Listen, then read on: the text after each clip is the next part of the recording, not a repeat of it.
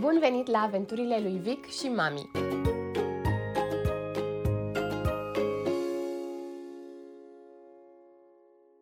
Eu sunt Cezara și am devenit mama unui băiețel, pe nume Victor, în ianuarie 2022. Am fost mereu pasionată de citit și de scris, sunt specialistă în comunicare, iar odată devenită mamă, am simțit nevoia să mă documentez cât mai mult despre cum pot să fiu alături de băiețelul meu în drumul lui prin viață. Acest podcast se află la intersecția dintre un jurnal de mamă și informațiile pe care le-am citit în cărți. Acesta este episodul 16. 2 ani de concediu, care nu-i concediu. Cei 2 ani de concediu, care nu-s tocmai un concediu, au fost un carusel de emoții și trăiri.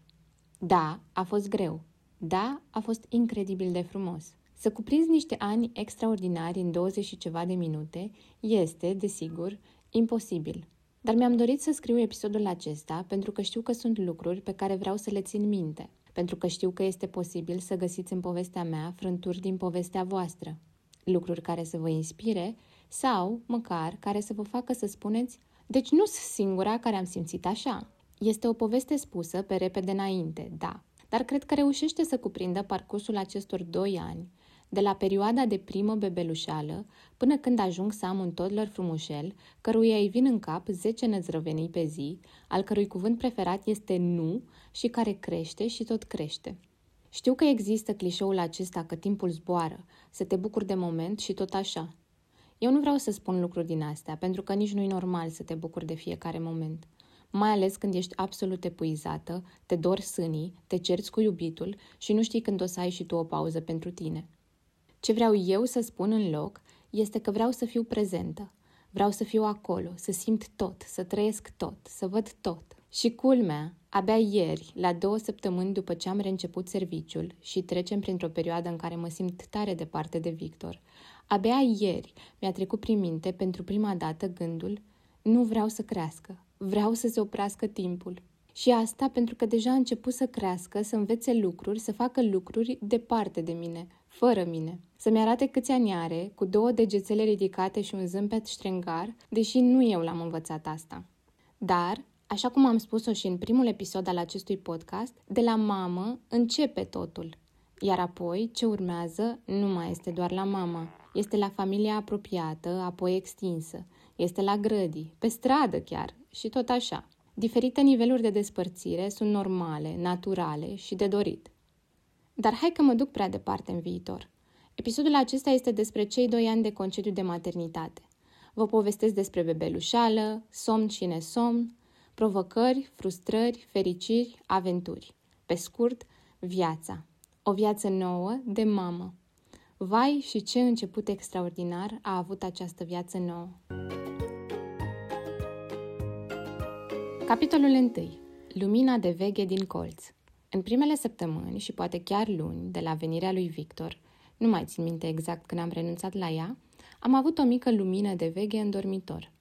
Avea o formă interesantă, un cerc gol pe dinăuntru, mai gros în partea de jos, mai subțire sus și se băga direct în priză, fără niciun fir.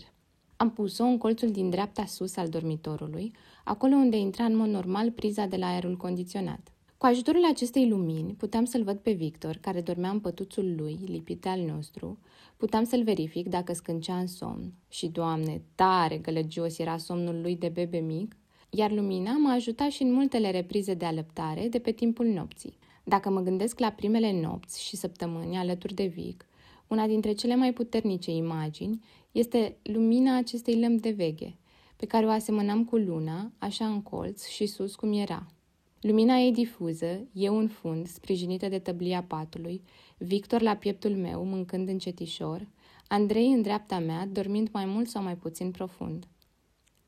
Zilele cu un nou născut trec altfel.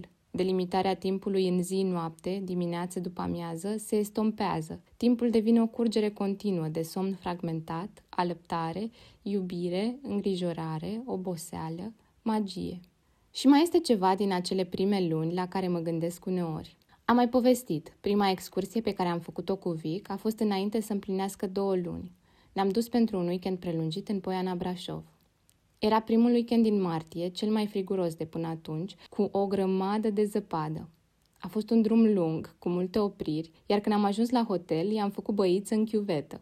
Avem și una dintre cele mai frumoase poze cu noi trei din timpul acestei băițe, eu cu Andrei obosiți, dar fericiți că am ajuns în sfârșit la destinație, într-unul din locurile care ni stare dragi, iar Vic mic și curios, cu privire la ce se întâmpla, de face baie într-un loc pe care nu l-am mai văzut niciodată.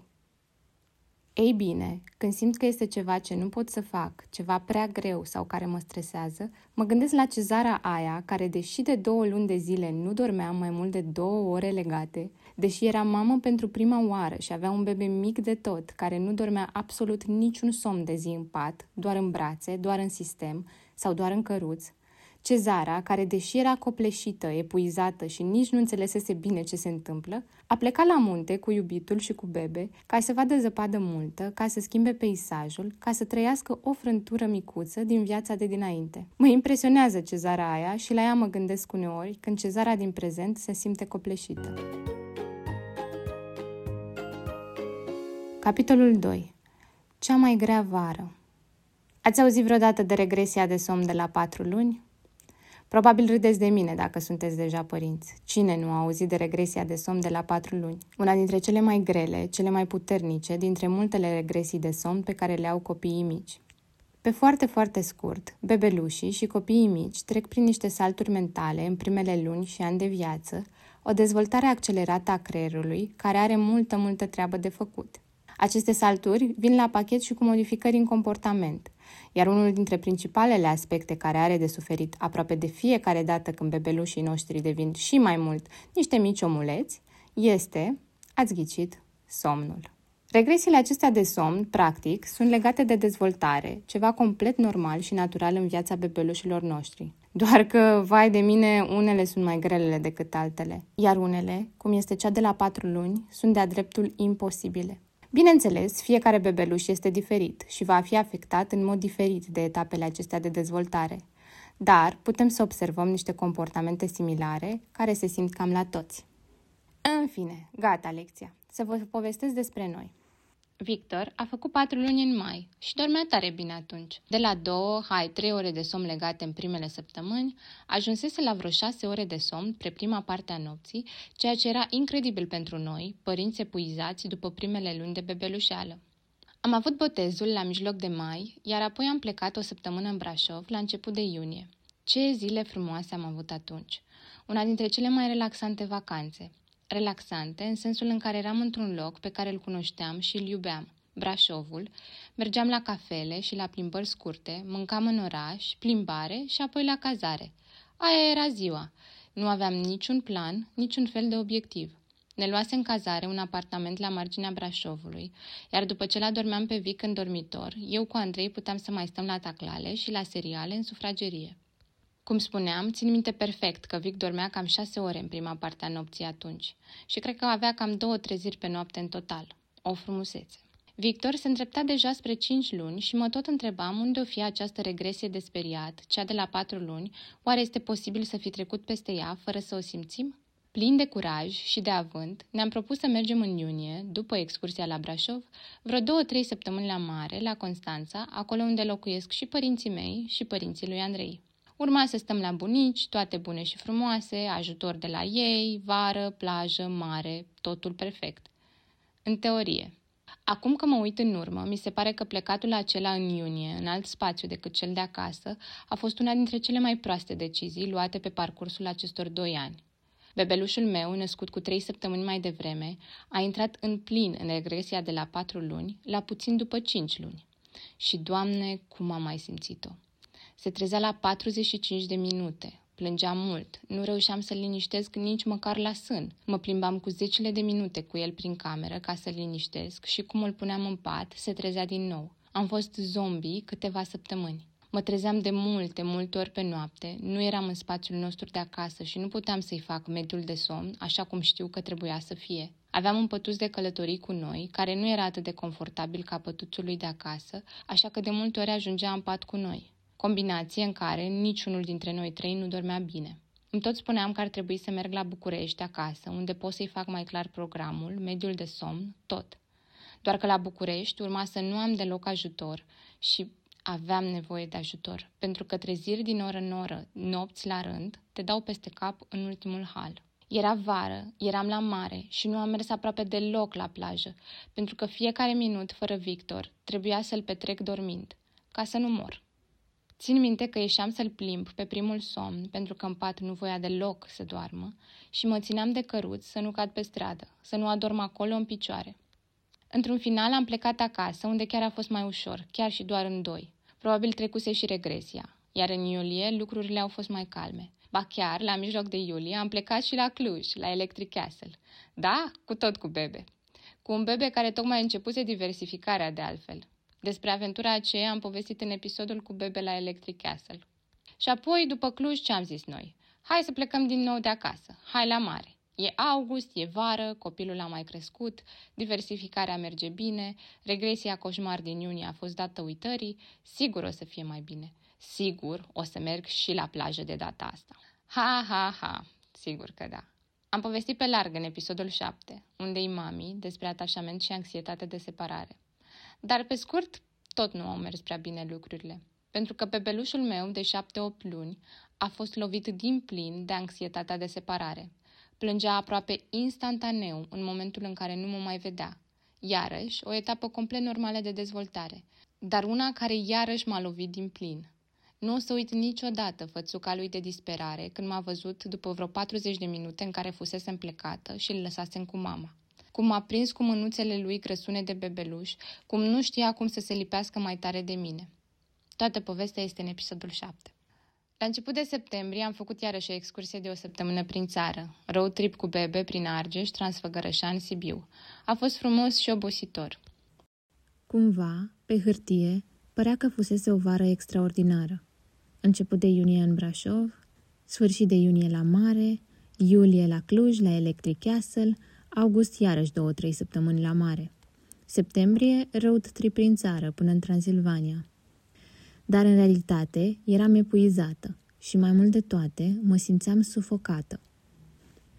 Aveam un bebe de 8-9 luni deja, iar lucrurile nu deveneau mai ușoare, ci mi se părea că devin mai grele. Diversificarea nu adusese independența pe care o căutam atunci când alăptam 100% și îmi imaginam că odată începute solidele voi găsi niște timp pentru mine. Adusese, în schimb, o nouă preocupare pentru ce să-i dau să mănânce copilului. Aoleu, am mâncare, dar este destul de diversă, destul de nutritivă. Și adusese și multă mizerie.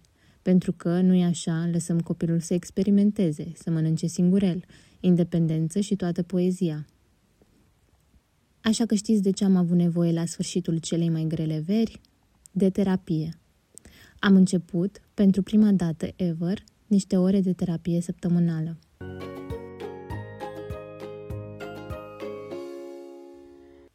Capitolul 3. Toamna vindecării. Așa cum spuneam, la început de toamnă, în prag de împlinirea vârstei de 30 de ani, am căutat un terapeut cu care să mă aud săptămânal. Simțeam că am mare nevoie să vorbesc cu cineva specializat și pot să vă spun că a fost cea mai bună decizie pentru mine la momentul acela.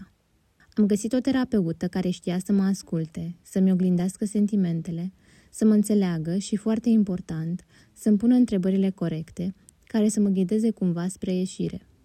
Ora săptămânală de terapie, făcută online, din bucătărie, unde uneori Victor stătea la ușă și mă chema, era puținul, uneori singurul timp pentru mine din perioada aceea. Andrei muncea mult, m-a ajutat cât de mult putea, dar în rest eram doar noi doi la București. Nu mai știu exact datele și nici nu am ținut un jurnal atunci, dar tot în perioada aceea a început să doarmă Andrei cu Victor pentru a mai rări alăptările de pe timpul nopții. Pentru că, deloc surprinzător, momentul în care eu mă simțeam atât de epuizată și tristă, coincidea cu perioada în care nu prea dormeam. Aveam treziri foarte dese pentru sân, Vic nu mai avea nevoie să mănânce noaptea, dar se trezea pentru alinare, molfăia puțin și aia era. Și începusem să mă gândesc serios la înțărcare. Dacă ați ascultat episodul despre alăptare și înțărcare, unul dintre cele mai ascultate și mai emoționante episoade, știți deja că mi-a luat mult mai mult decât anticipasem tot procesul. A fost un proces lent în care Andrei a fost incredibil de implicat.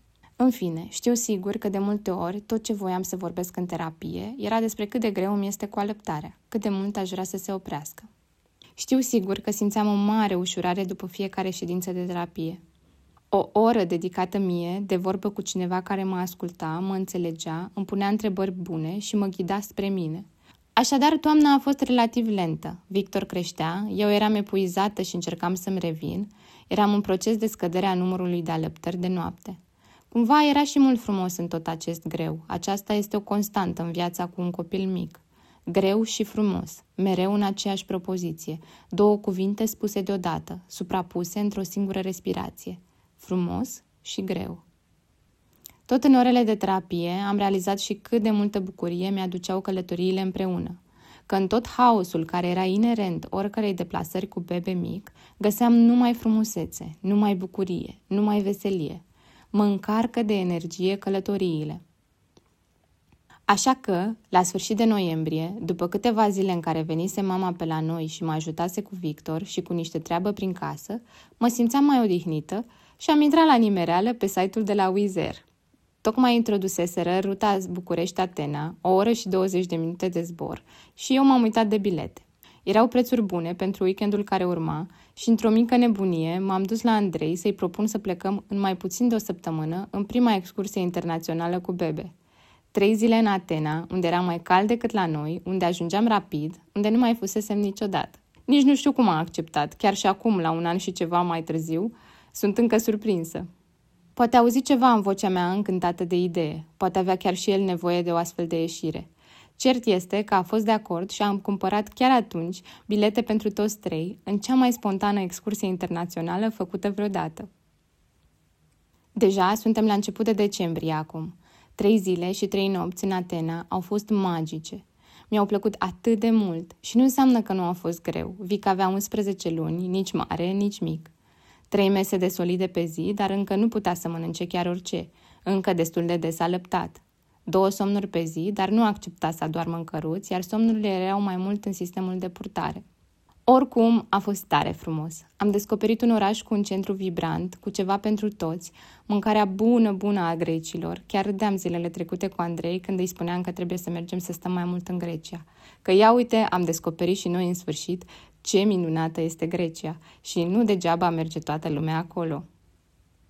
Mi se încălzește inima numai când mă gândesc la zilele acelea frumoase tare. Într-o zi am mers 17 km pe jos, dacă vă vine să credeți, cu copilul în sistem în majoritatea timpului. Anul 2022, cel mai tumultos an al meu, al nostru, anul în care am devenit mamă, în care am devenit părinți, anul în care am plâns mult, am dormit mai puțin ca niciodată și am simțit sentimente de iubire și împlinire mai profunde ca orice altceva din viața mea, s-a încheiat lin. Am sărbătorit în București cu o mică vizită la nașii noștri, dar în rest doar în 3. Revelion acasă, a dormit copilul la ora lui normală, apoi serial eu cu Andrei. La 12 noaptea, Vic s-a trezit din cauza artificiilor, i le-am arătat puțin, iar apoi l-am readormit ușor la sân. Avem o poză toți 3 în pijamale, Vic cu o față de adormit, la puțin după miezul nopții, în anul 2023. Anul în care, în sfârșit, urma să simt că există totuși viață după bebelușeală. Oho, și ce viață! Capitolul 4. Există viață după bebelușeală. Bine, nu mă înțelegeți greșit. Viața de după bebelușeală a venit mai târziu. A mai durat niște luni chiar. Doar că începusem să o întrevăd puțin câte puțin. În procesul nostru lung de încercare, Vic începuse să se trezească mai rar nopțile, ceea ce însemna un somn mai bun pentru mine, mai multă energie să fac și alte lucruri. Energie, da, timp nu chiar atât de mult. Am pornit podcastul acesta în ianuarie 2023. Anul 2023 a fost un an în care am călătorit foarte mult, atât prin țară cât și prin afară. Am povestit mai multe în episoadele despre călătorii, doar că simt acum, retrospectiv, că a fost un an în care chiar ne-am bucurat de concediul meu de maternitate, de faptul că Vic a mai crescut, iar, din iunie încolo, ne-am bucurat, mult de tot, de faptul că l-am înțărcat. Dacă ar fi să împart anul în 2 mari perioade, atunci ar fi perioada de dinainte de înțărcare și cea de după. Înainte încă ne trezeam nopțile, e adevărat mai puțin, dar erau treziri. Aveam dureri mari de sân într-o perioadă, aveam răni de la dinți. Dacă ați ascultat episodul despre călătorii, episodul 15, știți deja că în mai am avut și cea mai grea excursie ever, cea din Barcelona, cu un Victor de 1 an și 4 luni, care nu era de acord cu nimic din ce îi propuneam noi, cu care nu puteai să te înțelegi încă aproape deloc, care avea răbdare egală cu 0. Dar am învățat multe și din excursia aceea, iar cel mai important lucru este că trebuie să fim atenți la mediul lui Victor, să putem să-i oferim un mediu în care el să se simtă confortabil. Și ghiciți unde se simt copiii cel mai confortabil, cel mai relaxați, mai liberi. Da, în natură. Tot în mai, după excursia în Barcelona, a trebuit să plecăm imediat din nou la o nuntă la rudele mele din Moldova. Vic avea atunci 1 an și 4 luni spre 1 an și 5 luni. În zilele acelea, pline de rude, de părinții mei, bunicii mei, mătuși și unchi, Vic a stat mai mult la mine în brațe. Sau, cel puțin, foarte aproape de mine. Rare erau momentele în care accepta să interacționeze cu altcineva, în afară de mine și Andrei, și puțin mama mea. Nu l-am forțat să facă nimic, nu l-am încurajat să interacționeze cu oameni cu care nu voia să interacționeze, chiar dacă rudelor mele le-ar fi plăcut să se joace cu el, să-l ia în brațe și tot așa. Am învățat de curând niște cuvinte magice de folosit în momente din acestea, când copiii sunt mai timizi sau nu vor să interacționeze cu persoane noi, chiar și cu alți copii. Nu vrem să spunem în niciun caz, hai, du-te la joacă cu verișorii tăi sau hai, nu vrei să o îmbrățișezi pe mătușa, pentru că nu vrem să forțăm copilul să facă ceva ce nu este pregătit. Dar, mai mult decât atât, ar fi ideal nici să nu punem etichete copiilor, de genul, este un copil timid, pentru că se poate întâmpla să-și asume eticheta aceasta și să se conformeze ei. Chiar și atunci când ar vrea să meargă să se joace cu copiii, de exemplu, își aduce aminte că mami sau tatii au spus că el este un copil timid, așa că mai bine să nu se ducă. Cuvintele magice de folosit în situații din acestea sunt când va fi gata. Victor va veni să se joace cu copiii când va fi gata. Victor va pleca de lângă mine când va fi gata. Îmi plac mult cuvintele acestea pentru că nici nu presează, nici nu etichetează. Acceptă sentimentele și lasă o portiță deschisă, în cazul în care copilul se acomodează cu situația și vrea să se aventureze spre alți copii sau alți oameni.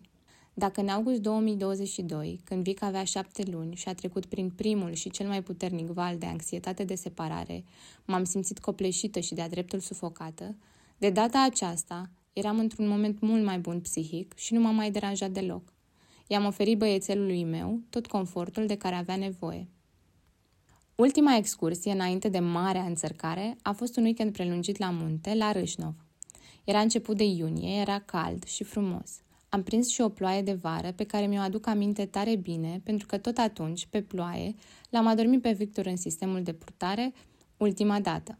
Nu reușisem să-l adorm în pat, era foarte agitat, așa că mi-au pus băiețelul în sistem și l-am legănat și am cântat într-un pavilion, în timp ce afară ploua și eu admiram munții din depărtare.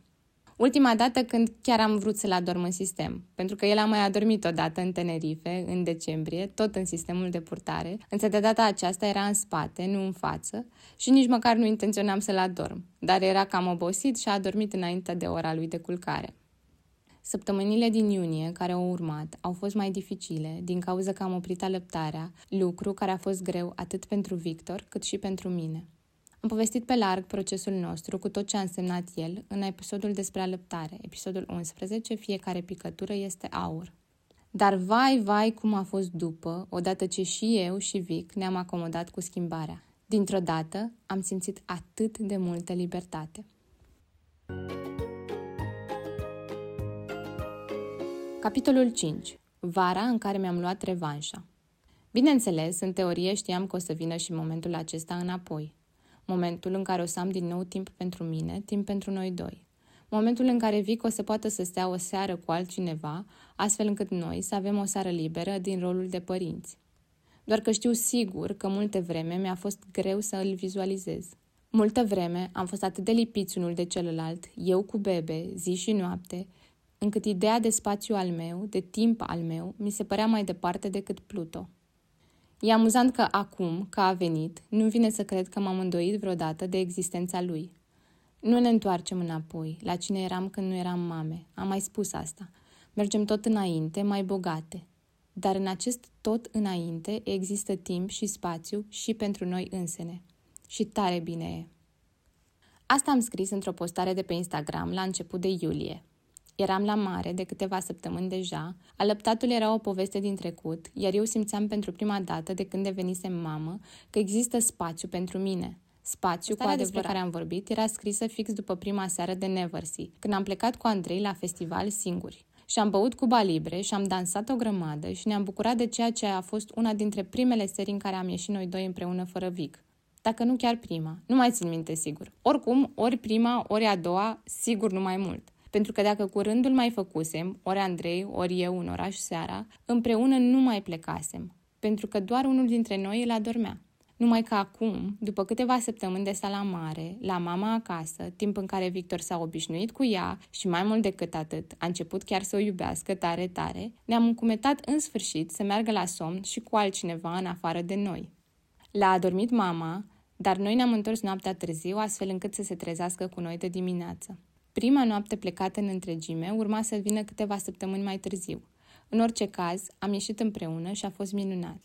Victor, în continuare, își petrecea majoritatea timpului cu mine și cu noi. Chiar și acum, când scriu, în ianuarie 2024, după ce Vic a făcut 2 ani și eu am început munca, apropo, următorul episod va fi cel despre reacomodarea la muncă, deci stați pe aproape. Așa cum spuneam, chiar și acum, încă pot să număr pe degetele de la o singură mână nopțile în care Victor a stat fără noi. Nu glumesc, degetele de la o singură mână. Și au fost nopți câte una, în niciun caz legate.